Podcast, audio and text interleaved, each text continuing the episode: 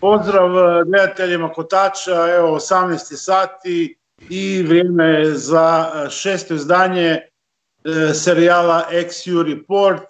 Dakle, prošli smo sve bivše države i za sam kraj evo Crne Gore. A, tamo je Dragan Lučić. Dragane, čujemo se, vidimo. Čujemo se, odlično. Evo samo malo da te predstavim našim gledateljima. Dragan Lučić, basista kultnog nišičkog punk sastava DST, odnosno Društvo skrivenih talenata, koji je aktivan još od 1992. godine. Zatim urednik portala i novinar Muljnet, dakle Muljnet portal, prvi crnogorski portal posvećen alternativnoj kulturi. E, dakle, Dragan, e, evidentno je da si e, dugogodišnji i cijenjeni glazbeni djelatnik, prvenstveno glazbeni djelatnik. Pa sad, hvala na, na tom finom uvodu. E, cijenjeni ne znam, dugogodišnji jesam. Pa, mora neko to da radi, znaš kako, neko peče hljeb, neko predaje u školi, a neko uzme gitaru pa se bavi tim cijeli život. Ne znam, to, to je nešto što sam davno počeo i neću stajati još. Ja volim reći za sve nas koji smo, ja, ti, ima još puno, da je to naša misija na ovom planetu. Pa to je to. Mislim, evo, tih 90-ih kad, kada smo mi počinjali kao klinci, ne znam, 13-14 godina, to je valjda bio jedini normalan izbor. Znači, ili ćeš da ideš u neke klanove i neke takve varijante ili preko grane, ako ostaneš ovdje, nama, makar u Nikšiću je to bilo uh, jedino sklonište. I onda malo sviraš u jednom bendu, drugom, trećem, a onda posle evo, napraviš i neki portal čisto da, e, da pokreneš i one manje pokretljive i da, da, da daš prostor nekom drugom da, da, da plasira svoj, svoj rad. Tako da eto, misija. Borba neprestana, što bi rekao gospodin Njegoš. Da, Dragane, Crna Gora je jedna od najmanjih europskih država, dakle nema ni milion stanovnika, koliko sam upoznat. Šta je za tebe osobno? Da li ti je draže da što živiš u takvoj jednoj maloj državi ili bi volio živjeti u nekom mega državi sa par sto miliona? Uh, meni je ponekad i Podgorica u kojoj trenutno živim, pošto sam se prije 10 godina trbuhom za kruhom preselio iz Nikšića u Podgoricu i ona mi je velika. Ja bi to još malo smanjio. O, eto, iskreno ovih dana, ovo kako nema puno ljudi na ulicama i čistiji je zrak i sve, pa je to možda neki ambijent koji bi meni lično odgovarao, naravno bez, bez virusa. Ovaj, tih 600.000 da se rasporede normalno po svim gradovima Crne Gore, pošto u Podgorici je, mislim, 33% Crne Gore. Znači ljudi koji su kao ja došli ovdje zbog e, brojnih firmi koje nude neke poslove, kad bi se to rasporedilo na Crnu Goru, to bi bilo idealno. Malo po selima, malo po šumama i gorama i svi zadovoljni. Ali dobro, evo, izdržavamo i ovako. Da, nema drugo. Tako. Da, e, dakle, taj nesretni koronavirus i COVID-19 pogodio je naravno sve ove države XU, pa tako i vas.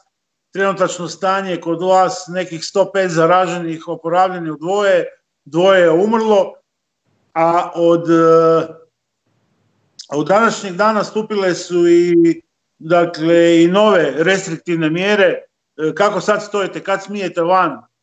Pa znaš kako, ljudi su iz vlade rekli kad se završi kotač Borisov, policijski sat.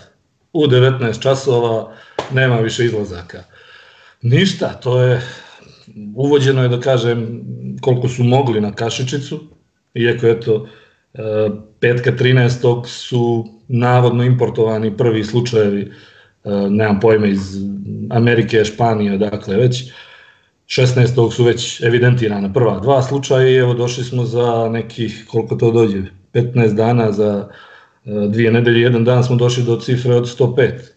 Sad kao što kažeš, dvoje je nažalost preminulo, iako te neke informacije koje dobijamo od, od e, nadležnih često budu nedorečene, pa onda svi malo dodajemo i naša paranoja i komšija rekao, ovaj rekao, on zna, dobar je sa bratom od ovoga ministra i onda nekako narod se pogubi ne zna šta je, kako je, ali eto, navodno taj drugi slučaj smrtni uopšte i nije od korone, nego jeste imao koronu, ali je navodno umro od, nemam pojma, srca ili čega već. Tako da svi tražimo negdje između redova šta se priča, šta je istina, šta je fake news ili eto to je sad čini mi se najpopularniji trend i kod vas i kod nas i svuda u svijetu. A šta sad da se radi? Od 7 do 5 kući, film, muzika, nema nigdje. Vikend cijeli smo zarobljeni. Kođe. E, zanimljivo, vikend od subote u 13 do ponedjeljka ujutro. Do ponedjeljka, jest. A i, i ovo ostalo, e, koliko sam uspio, jer više je nemoguće pohvatati e, sve informacije, e, treba ti posebna dozvola za izlazak u ovim satima, Dakle, nemam pojma, ako si uposlenik nekog ministarstva ili medijske kuće, treba ti i iskaznica i valjda e, napismeno dozvola da obavljaš taj taj posao za toga i toga i da je to od važnosti za zemlju, za firmu i šta već. Ali ovo, ne znam, meni lično ritam nije nešto poremećen, inače sam non stop za kompjuterom, tako da svejedno mi je bio u kancelariji ili kući, jednako radim, ali eto, žao mi zbog klinaca najviše. Da je ono, da se poigraju malo, baci im futbal, neka se izđipaju, ovako su u četiri zida, iako to njima čini mi se ne pada teško zbog ovih youtubera, njihovih najboljih drugara, ali proljeće je, prelijepo je na polju, šteta što se ne može malo uhvatiti zraka. Da, e, reci mi Podgorica, evo, dakle, uvedene su te mjere, kažem, nema ljudi vani, koliko se Podgoričani pridržavaju tih mjera, koliko su disciplinirani? Pa, mislim da, da nedovoljno.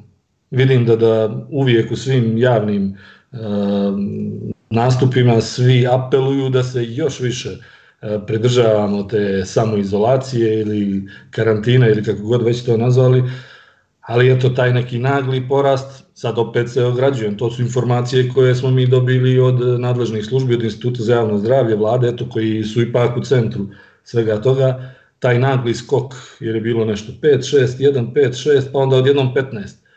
Eto, to se desilo jer ljudi nisu kao poštovali, pa su išli na sahrani i na svadbe to su ti naši balkanski valjda običaji, e, bolje da se zaraziš nego da ti komšija zamiri što mu nisi došao s bocom rakije i ne znam nije. Ovaj, tako da mislim da i ova mjera sad koja je uvedena, iako od tog slučaja se baš primjećuje da, da ljudi dosta više prate, ali pretpostavljam čim su ovakve mjere počeli da uvode da to još uvijek nije na, na dobrom nivou. Evo danas ovdje kod mene ispod prozora vidim komunalna policija sa megafonom ćera e, klince kući njih tri ili četiri, a valjda dvoje, dvoje samo smiju da budu u grupi. Tako da još, još valjda treba da učimo. A da, iz Crnogorskog MUPA su poručili ko bude kršio naredbu o kretanju, bit će uhapšen. Tako, ne znam gdje će ih staviti toliko. Trebaju tu veliki kapaciteti, da. Ovaj, ne, stvari, stvari definitivno ozbiljne i ne znam više ni šta oni mogu da urade da objasne nekom ko do sad nije to ukapirao, šta još trebaju da mu kažu, pa mislim, ne znam, sve te, sve te neke akcije, muzičari, glumci pozivaju da se ostane kući, to više odavno niko ne sluša, oni pozivaju čiji je neka mala muka, odmah zovu slavne ličnosti futbolera, ajde, pozovite i vi, budite nešto ali kad već vidiš da oko tebe ljudi nestaju, idu u karantin, onda bi valjda trebalo to da te zaprime, da, da ti kaže da nešto zaista uh, neštima. Ali, ne znam, svaka, svaka muka ima svoj neki ventil, pa ljudi dva dana ostanu u kući, izduše i onda opet idemo malo u šetnju da uvatimo vazduh. Evo sad mogu, sad mogu uh, da se šetaju kućni ljubimci, jednom dnevno. Već vidim neke ideje da se rentiraju komšijama, kućari i tako. Tako da eto, nađemo mi rešenje. Da, da, ima toga, čuo sam. Ovaj, e, reci mi koji si ti kvart u Podgorice živiš? Točno. A, preko, sad kako, ne znam koliko ti znači preko Morače, to je novi, novi Titograd, nova Podgorica. Aha, novi dio grada. Da, da. Reci mi, koliko si već ti u karanteni toj? Koliko si već kući? Mm, dvije nedelje. Ovo znači, ja i moja porodica prvenstveno zbog moje supruge koja prati od decembra kad je u Wuhanu se sve ovo desilo, znači dvije nedelje samo do prodavnice, ništa dalje. Tako da dobri smo, još, još nismo potpuno prolupali. Dobro, a nadam se da nećete, isto ko ni mi. A reci mi, kako kad odete u prodavnicu, u trgovinu, kako je tamo situacija? Fali neki proizvoda, da li ima nestašica ovaj, brašna, šećer, ulje, guz papir i tako, standardno? Upravo to zadnje čini mi se da je guz papir da je najveći problem. Ovaj, prije nego što je toga eto 16. marta prije nego što je objavljeno uopšte da ima oboljelih. Prosula se vijest da li namjerno da li nenamjerno ne zamaram se teorijama zavjere. Prosula se vijest da već je dvoje zaraženo. Eto potrafili su broj iako ostalo iste čaršijske priče nije ništa bilo istina. To je tih dana bilo ludilo, kao 90-ih. Idemo svi u tržne centre, red od 50 ljudi na svakoj kasi, ne znam, pune one velike korpe brašna, toalet papira, šećera. Prosto me je bilo sramoto što sam otišao da kupim hljeb i jedan tetrapak mlijeka. I onda sam izašao, nisam mogao da, da čekam. Ali posle toga već se stanje potpuno normalizovalo. Ima i brašna i hljeba i toalet papira, da li su to zalihe, da li nabavljaju, nemam pojma, ali već se i narod relaksirao. Još uvijek naravno ima ovih koji odu pa natrguju i za babu i za džeda i za rođake sa sela, ali uglavnom su prilično disciplinovani, makar u ome e, dijelu gdje, gdje mi živimo, ali još uvijek je smiješno to ono, krep trakom su napravljene distance od 2 metra, pretpostavljam i kod vas isto, i dok ste vani, ono sve je okej, okay, ali kad uđe 5 do 10 ljudi u zavisnosti od kapaciteta prodavnice, neminovno je da se između rafova sudarate s tim ljudima, da se dotirujete tako da uveo si mjere, a ne znam ni koliko su one funkcionalne, eto da kažem. Ali uglavnom sad je sve normalizovalo se, vidjet ćemo dok će biti, eto, valjda će ovo potrajati, pa bit ćemo na iskušenju. Da, A reci mi šta mi, znači, ovdje mi u ostatku u regije stalno slušamo priče o crnogorskoj mafiji, ovo, ono, klanovi, ne. evo, desno, nema ništa. Nema to. Nema to, su, to su je fake news. pa, pazi jednu stvar, potpuno je normalna stvar da mi imamo mafiju. E, ne znam, od doba kad smo bili pod Turcima, pod Italijanima, pod Njemcima, šta smo mogli da radimo, mogao si da kopaš njivu, čuvaš stado ili da se biješ sa nekim ko je došao tu, tako da čini mi se da je ovaj crnogorski krš dobro uradio, dobro prilagodio naše mozgove za, za tu neku granu biznisa, da je tako nazovem. Ne znam, sjećam se dok sam studirao u Beogradu da su se ljudi prosto čudili eh, otkud jedan crnogorac na istoriju umjetnosti. Eto, to je bilo ono kao igra mečka. Da, da, pa, a, pa nije ti niko iz porodice, ni, pa nije, eto, ima nas i takvih. Srećom, ono, promijenilo se, mada evo kao što vidiš i kao što možeš pročitati u medijima, pucnjava ima, bomba ima, snajpera ima, ali šta ćemo sad? Još uvijek ljudi više ginu od toga nego od korone, nadamo se eto da, da će jedno i drugo brzo prestati. Htio sam te pitati u svjetlu ove nove situacije s tim virusom, koliko je, kakva je situacija inače s kriminalom u Podgorici, da li misliš da će se, da bi ovu situaciju moglo mafija, razni kriminalci, šverce iskoristiti? Pa ja, ja, ja pretpostavljam da hoće. Jer uh, o, inače uvoz svih tih jeli, narkotika, pretpostavljam i kod vas i u Bosni i u Srbiji i kod nas ne odvija se po glavnim graničnim mislim, odvija i tuda, ali imaju oni vjerojatno tih kozijih staza i već nekih puteva drugih, tako da ja mislim da ovo na njih uopšte ne utiče.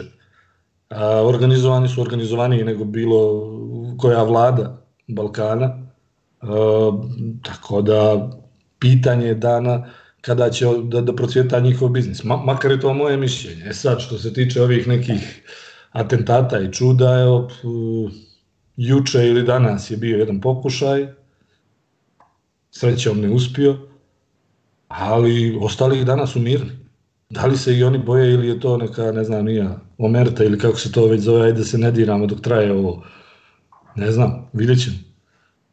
A koliko su građani Podgorice, možda i osobno ti dvoja familija, koliko ih je strah od takvih nekih situacija da bi se mogli naći unutar nekog obračuna, znaš kako to ide, kolateralne žrtve i tako? Mislim da to ljude puno ne dotiče. Uh, u principu, m, najvjerojatnije roditelji sa, sa malom djecom, vjerojatno kako, kako uopšte se javi taj strah, sad moramo da čuvamo nekog mališana, pa i ovo ide u kompletu tih strahova, ali od 90-ih na ovamo smo navikli na sve vrste strahova, tako da još jedan dodatni, ajde, bogati, to potpuno normalna stvar. Mada vidim, eto, ima ljudi koji izbjegavaju kada šet, šetaju ulicom, ono kad vide neki crni džip, pa ipak pređu na drugu stranu za svaki slučaj. E, mislim da je to u stvari e, dio crnogorskog, možda i balkanskog mentaliteta, ono, e, nisam vjernik, ali ipak ću se pomoliti. E tako i ovaj, ja ne vjerujem da će mene da zadesi baš neki geler ili rikošet, ali bolje da ja pređem za ne daj Bože na drugu stranu ulice. Ne znam, eto, primjer radi par kafića u kojima je bilo tih nekakvih pucnjava i nažalost žrtava, e, čak slučajnih, ne, ne ovih iz, iz klanova, oni su i dalje puni. Znači, prođe dva, tri dana i ti kafići su opet puni. Tako da mislim da su ljudi potpuno navikli na, na sve što ih je snašlo. Dobro, šta misliš koliko... A je li ovo pričamo o sceni? A moramo, o svemu pomalo, šalim, sve. Šalim. Da. Ovaj, a, a, znaš šta ste htio pitati? Kako tvoje mišljenje o vašem o Mili Đukanoviću? A, Milu Srbinu ili Milu Crnogorcu? Crnogorcu. Kako može čovjek da ima mišljenje o nekom koji je 30 godina na vlasti? Pa da je Nelson Mandela 30 godina na vlasti, ne možeš imati dobro mišljenje, a ne on. Mislim, ne znam, posvađao je narod po vertikali, po horizontali, po dijagonali. E, ne vidim da, da, da se s njim može naprijed, ali evo, izgleda može. Ljudi još uvijek vjeruju da se može s njim naprijed, ali ajde. E, još mu malo fali pa da, da stigne Jožu. Jel? Joža je 35 godina bio, ako dobro računam. Znači da. njemu još 5 godina i onda je apsolutni rekorder. Možda će onda i sam da se povuče po treći put, pošto se već dva puta povlačio radi privatnih biznisa, pa ga je država tražila ono, kao Rožer Milo. Ne može kamerunska reprezentacija bez Rožera Mile u 47. godini života. Tako i ovaj. Ne znam. Stručnjak je za sve. Jel, pa nije ni čudo kad je već 30 godina na vlasti. Znači, A tako. Pa, Ali mu engleski, engleski mu još uvijek šteka. Za 30 godina nije naučio engleski. Baš se mogu dati truda, jel? Tako je. Ajde živi. Hvala. Vratit ćemo se još posle, ajmo malo i na scenu, da, ovaj, pošto se mi bavimo glazbom i to nas najviše zanima, ja se ono sjećam kako je još ono u Jugi uvijek postoje jedan jedini band Crnogorska, taj se zvao Makadam i nije iskreno bio baš nešto. Ali onda se 88. iz vedra neba pojavio Ramba Modeus sa Tugo jesenja i posto pravi car tijekom godina i tek nekako mi se čini nakon raspada Jugoslavije tek se nekako crnogorska scena počela razvijati, pa vidim da je tvoj band nastup 92. Tako, tako. Šta, kako, da li mi možeš reći, baš me zanima tvoje mišljenje, zašto prije nije bilo prije nekad u Jugi, nego tek kad se Crna Gora samostalila se počela razvijati scena? Uh, pazi, bilo je, evo sad, ja, ja se malo pripremio. uh, lik, kolega, novinar, uh, Željko Milović je napisao tu knjigu Crnogorska pop rock muzika od 54. do 91. Uh, nažalost, ovo što ti rekao je istina. Ljudi van Crne Gore znaju isključivo za Makadam, uh, za Miladina Šobića i možda bismo tu mogli zaključati prije Ramba tu priču. Iako recimo mm, sad mi ovdje znamo, ali nažalost to su, to su bendovi koji su ostali na dva demo snimka ili na jednom neobjavljenom albumu. Dakle, jako važna stvar za, to, za taj period uh, muzike u Jugoslaviji da, da ti albumi nisu objavljeni. Iz kog razloga neću ulaziti u to jer uh, muzički i tekstualno su jako kvalitetni. Uh, recimo Osman Sila i Ružin Trn. To ovdje kad kažem ljudima svi znaju o čemu se radi, u principu to je neki hard rock, ne znam, na tragu Tajma, Smaka, sličnih bendova, koji su ipak imali karijeru u bivšoj Jugoslaviji od Opatije do Subotice po festivalima, jeli, najčešće, i imaju ta, te neke snimljene materijale koji su objavljivani u vidu spotova, singlova, ali nažalost nikad, nikad album. I evo baš prošle godine ta osma sila je na Nikšićkom Beden Festu nastupila i ljudi još uvijek razvaljuju, iako sad imaju već po 60 godina. A onda što kažeš, eto, Rambo Amadeus, a između njih ima jedna simpatična stvar. Uh, ovo je crnogorska, prva crnogorska rock ploča. Uh, grupa se zove Jozef K. A, čuo sam. E, čuo sam. Oni su objavili za RTB, radio televiziju Beograd, jel, posle PGP RTS, i radi se stvarno super album ali opet, to je 82. treća godina, ne znam sad tačno, e, opet je falio valjda taj, taj dio marketinga ili nemam pojma čega da izbaci da se nešto dešava i ovdje kod nas. S druge strane, nisam siguran da, da, da, da je tada ovdje kog interesovalo da to plasira, nije bilo ni nekih menadžera, vjerojatno zna, značajnih, tako da je to sve ostalo kao neko ne znam, zaboravljeno blago Crne Gore, eto, tako da kažem. Čak mi kad smo radili, pošto je ovo je festival uh, revija muzičkog dokumentarnog filma koji isto moja ekipa radi, Rokomentarni dani se zove, kad smo pokušali da nađemo arhivske materijale iz perioda prije 90. Prije ćete zlato naći ili nešto tako. Znači, gotovo da nema toga. Do duše, za utjehu je Uh, Igor Bašin iz Slovenije, rok novinar, nam je dvije godine bio gost na festivalu i onda u priči s njim uh, kaže da su oni sličan problem imali kad su radili ovaj sad već kultni film o buldožeru, pljuni istini u oči ovaj albumu njihovom, i kaže da su fragmente nastupa buldožera nalazili za, lupam sad, znanje i manje, četvrta sjednica CK, SKU i slično. Tako da, kod nas, iako je bilo toga, vjerojatno je završilo isto tako uspjeli smo naći neke snimke iz 60-ih, 70-ih, nekih primorskih bendova i jednu gitarijadu iz 91. čini mi se i to je to. A onda od 91. na ovamo već je, već je malo lakše. Već već se diše. Sad posebno ovo kako je internet i kako, je, kako su instrumenti i studiji dostupniji, kako su jeli, albumi umrli, sada je već ljudima mnogo lakše da, da se i organizuju i da to plasiraju. Tako da nadam se da, da, da sad nas ljudi znaju više. to, zanima me kakva je scena danas, kakav je omjer bendova, DJ-a, cajki, trepa, šta prevladava? Cajk? Imamo svi isti problem na Balkanu. Svuda isto, naravno. Mislim, pazi, čak, čak i ljudi koji, koji rade autorsku muziku, imaju makar dva tezga benda kojima će da popune budžet. To je ono kao, uh, kao ko, braća koje. Pa snime dva savršena filma i onda snime neko smeće uh, za koje će da dobiju pare, jel? I onda opet snime dva savršena filma, pa onda opet, e tako i ovi, ono, imaš autorski bend, ali ne možeš od njega da živiš, naravno, imaš dva ili tri tezga benda s kojima sviraš, nemam pojma, koliko se možeš prilagoditi opštem ukusu i tako živiš ili životariš. Neki dobro žive od toga, naravno. Uh, nažalost, eto, to je, to je nešto što, što mi je zanimljivo.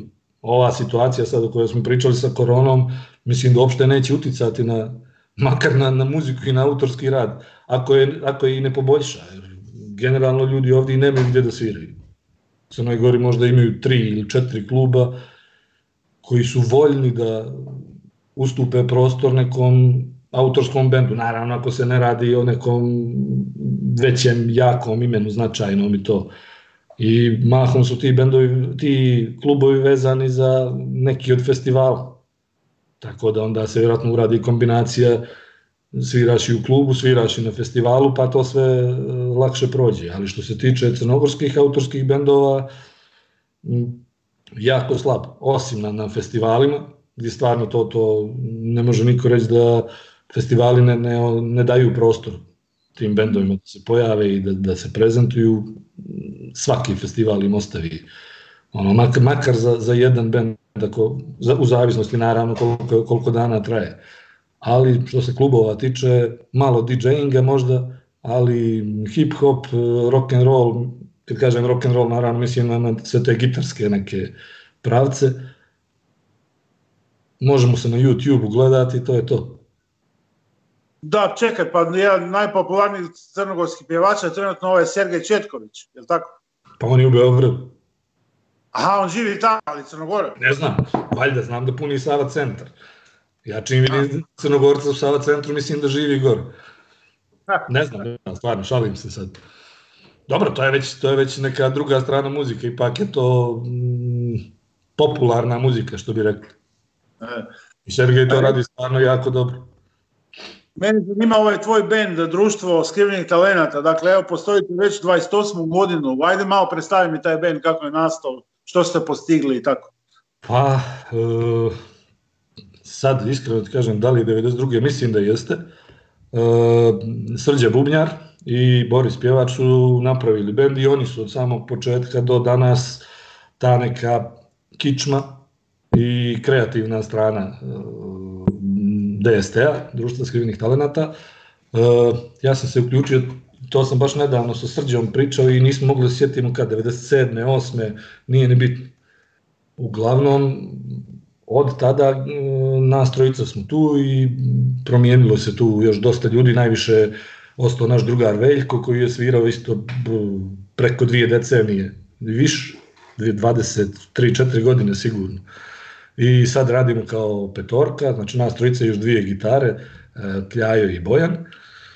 E, ništa, iza nas je jedan demo snimak, četiri albuma, bili smo nešto krenuli još sa nekim novim stvarima, sad ipak smo mi dinosaurusi, moramo se malo prilagoditi na, na doba interneta, pa kako, šta, uglavnom zadnji album, eto, koji je po meni naš najbolji, je ipak objavljen i na CD-u i na, na platformama, na internetu. Ono. Uglavnom, nemam pojma, evo ga, prvi i drugi album spakovani na CD-u, kad je došlo vrijeme CD-ova, znači mi smo bend iz doba kaseta. Ne znam, ovo je neka kompilacija odjednom, ne znam ni otkud mi je ovo. Treći album Gubita kontrole i ovaj četvrti koji nemam ovdje kući mi u Nikšiću, e, stvarnost je u nama. Tako da treba očekivati čim ovo prođe nešto ponovo od DST-a. A recimo ima još, koliko ima u Crnoj Gori punk rock bendova, još, znači bendova koji su ostali njegova tu tradiciju punk rock? Pa, uh, ne, pazi, kad, kad kažem punk rock, odmah svi znaju da su ti svi bendovi iz Nikšića. ja ne znam da, da li ostali gradovi uh, imaju još uvijek koji, bilo ih, ali ne vjerujem da jedan više radi. Uh, evo, trenutno ono što, što mi pada na pamet su Off Duty i Pancreas. Oni su ono naj, najaktivniji, posebno Pancreas koji ide, evo, ovo je Off Duty, Oni su objavili jedan album i jedan EP i ta, ta, ta, ta, ta. I evo ga. Pankreas koji imaju dva albuma i nemam pojma, jedan, dva EP. Uh, uglavnom i oni kao i većina drugih bendova više rade na, na snimanju i plasiranju materijala nego što, što ima živih nastupa. Eto kažem, Pankreas ode, pa često Hrvatska, Srbija, ali to, to je sve na mišiće, još uvijek uh, divim se na, na entuzijazmu i sve to, do duše dosta su mlađi, a sve ostalo, kažem, funkcioniše tako, ima dosta pop rock bendova, trip hopa, ima recimo u Podgorici dosta, dosta, kad kažem dosta u odnosu na broj stanovnika, ne, ne na broj bendova. tako da životarimo, ali ima jedna zanimljiva stvar, evo sad se sjeti. Uh, Nedavno sam skontao da je trenutno možda više muzičara crnogorskih na brodovima nego u Crnoj Gori. Aha. Tako da, da, eto, i to je jedan statistički zanimljiv podatak. A dobro, ova situacija s tim virusom, nemogućnost uh, live koncerata, živih nastupa pred ljudima, i sam si rekao prije da ima samo par klubova u Crnoj Gori. Koliko je onda u biti to pogodilo scenu? Nikoliko. Nikoliko, ne. Pazi, možda će se čak ispostaviti da je to dobro bilo za scenu. Jer sad smo svi zatvoreni u kućama sa najboljim prijateljem laptopom i kuckamo bitove, dodajemo gitare i čuda. Evo, u zadnje deset dana su izašla jako, dva jako dobra singla. Posle ću nakačiti, ako nije problem, na vašu stranicu linkove, to da ljudi čuju. Baš kolega moj iz, iz, iz DST-a, Srđa Simunović, je objavio super singl Tuneli mraka, dva, tako zove stvar, uh, koji je šesti singl njegovog solo albuma. I ima još deset pjesama, nadam se da, da će uskoro i one da izađu. Uh, to je stvarno jedna izuzetna priča. E sad, druga je stvar što smo mi još uvijek u Crnoj Gori i još uvijek ljudi imaju malo skepse, iako smo eto, pokušali da pokažemo godinama drugačije. A drugi singl je od drugara Stefana Pantovića, Stege Plavi dani, koji je malo više ovako u elektrofazonu, ali čini mi se da je on rocker u duši, tako da isplivava i ta stvar. A, sinoć sam recimo baš pričao sa, sa, sa prijateljem koji e, koji je umjetnički direktor Lake Festa, najvećeg festivala kod nas, i oni su spremili uh, album Nikšićke grupe Štrajk mozga, hardcore je u pitanju, i sad već spreman je za izlazak, ali šta, kome, kako, vidjet ćemo. Tako da, da čini mi se da, da im posebno ovo, hip hop i elektro, mislim da, da, da njima ovi dani jako, jako su pogodni. Uh, Eto, sinoć sam sad sa prijateljem poetikom, uh, hip-hoperom odavde pričao i kaže da je u zadnje dva ili tri mjeseca nekih 20 numera izašlo. Sad to za, pretpostavljam da to za Hrvatsku i za Srbiju je sitna cifra, ali opet kažem za ovo naše malo tržište i mali broj stanovnika je to ogromno. Tako da eto, ima i DJing, ne znam, dvojica od njih su se našli na vašem Mix Magu među deset najboljih za januar. Uh, 84 Beats i Leka ili nešto tako, nisam baš upućen u elektro muziku, pa onda to samo preleti. Tako da vidjet ćemo, nadamo se, nadamo se da će ovo da iznjedri neke dobre stvari.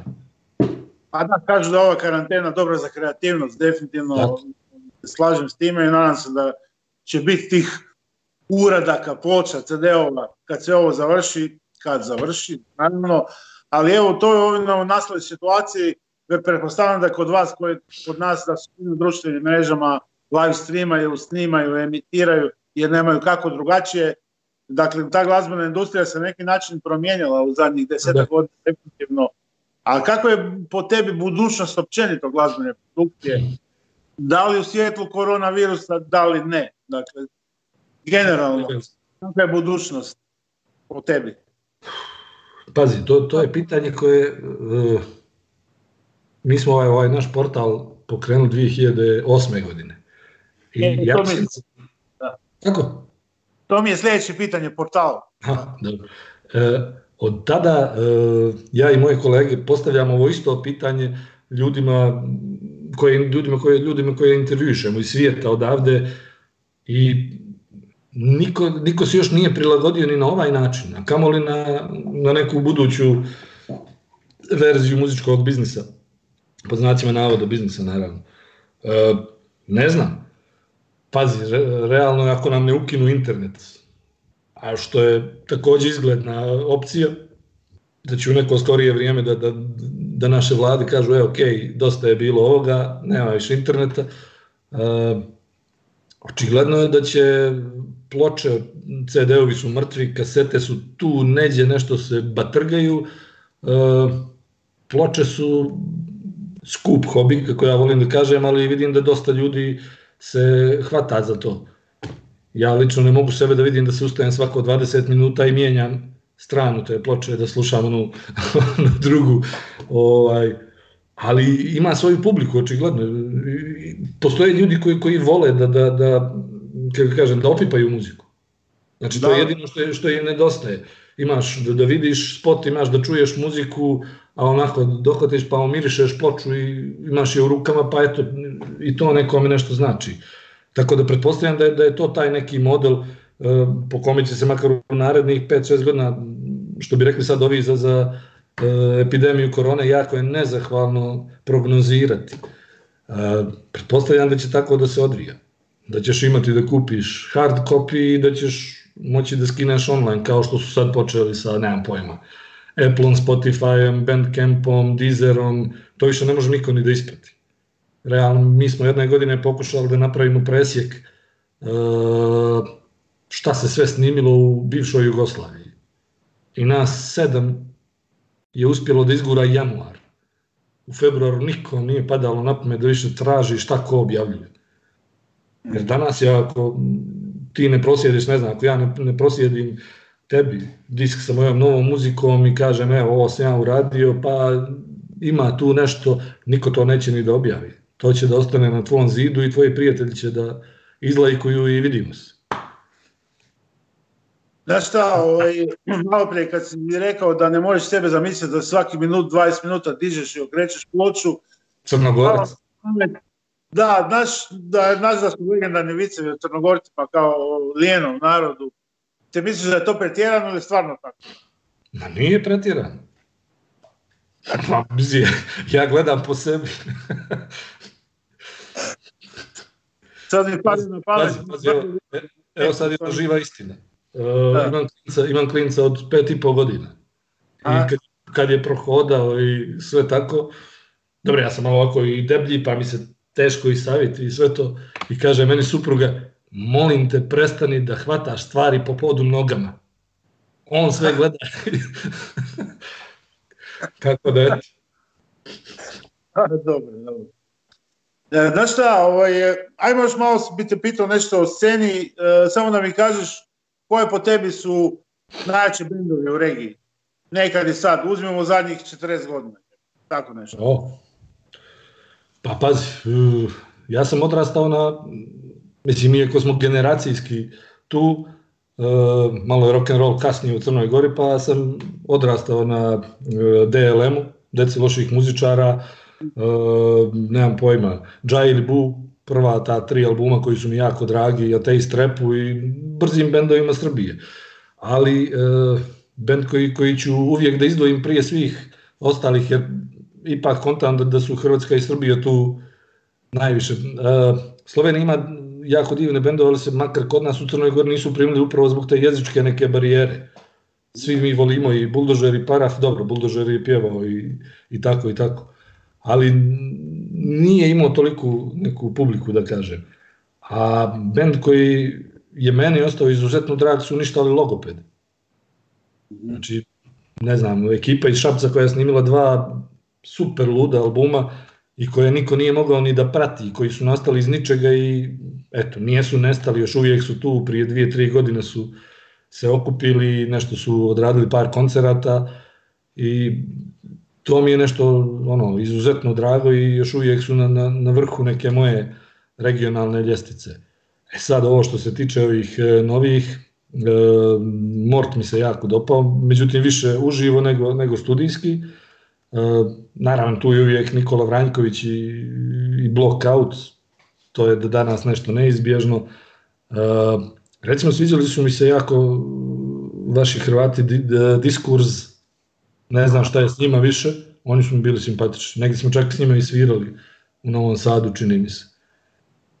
I jedan bend koji, koji sam prije godinu dana, e, nastupali smo s njima zajedno u Beogradu i Novom Sadu i nisam mogao da vjerujem da, da više neko iz panka može da izvuče nešto zanimljivo. Uh, neprijatelj prelazi za Eku, Novosadđan. Novosađani, da. Izu, izuzetna ekipa i kao ljudi to što rade je, nadam se da će neko posle ovoga obrnuti, kliknuti negdje da posluša. A mimo svega ovoga, evo sad jedan, jedna digresija, Bolero. Sarajevsko Bolero. Sa jednim konceptualnim albumom koji očigledno nije dobro shvaćen tih 80. godina album o Jesenjinu, koji ima divne gitarske pasaže, divne tekstove, ali koji odudara od svega ostalog naravno i mog muzičkog ukusa i svega, ali koji je po meni u samom vrhu bivše Jugoslavije. Dobro, e, Dragane, 2009. je osnovan, odnosno pokrenuo s radom Mulj.net, prvi crnogorski portal posvećen alternativnoj kulturi. Ti si, dakle, osim što si glazbenik, baviš se glazbenim novinarstvom, uredni si i novinar tog portala. Ajde nam ga samo kratko predstaviti. Pa, mislim, pazi, to, to je čisti amaterizam još uvijek i danas. Da se ne lažemo, e, nastalo iz entuzijazma. Iz, iz onoga eto što smo ja i, i moji drugari iz bendova prolazili objaviš nešto, nemaš kome to da, da, da plasiraš. I tih negdje 2000 tih već su počeli novi bendovi da dolaze i ne znam, pričao sam s nekim zašto neko ne napravi portal i on je rekao zašto ga ti ne napraviš. I ja sam onda otišao kući, tada je već nije bilo Facebooka, tada čini mi se, ali nešto je YouTube-a kao bilo, pa sam našao neki tutorial i, i napravim portal, računajući da će tu da se, ne znam, javi moj prijatelj i da ćemo nas dvica po cijeli dan da visimo na tom portalu. Međutim, posle 4-5 dana počinju da se javljaju ljudi koji bi da pišu. Koji, ono, imaju nešto da kažu, super. I tako, evo, 12 godina, koliko to dođe, 11-12 godina. Uglavnom i tad, kao i tada i danas je to sve na volonterskoj bazi. Uh, ja i moja ekipa održavamo sajt plaćamo hosting i ostale zezancije koje trebaju da se plate i dobrodošao je svako. Imamo dopisnika iz Srbije i iz Hrvatske, e, par njih se javlja povremeno, e, jedan je Engleza, jedan je, nisam siguran, mislim Holandjan ili Belgijanac.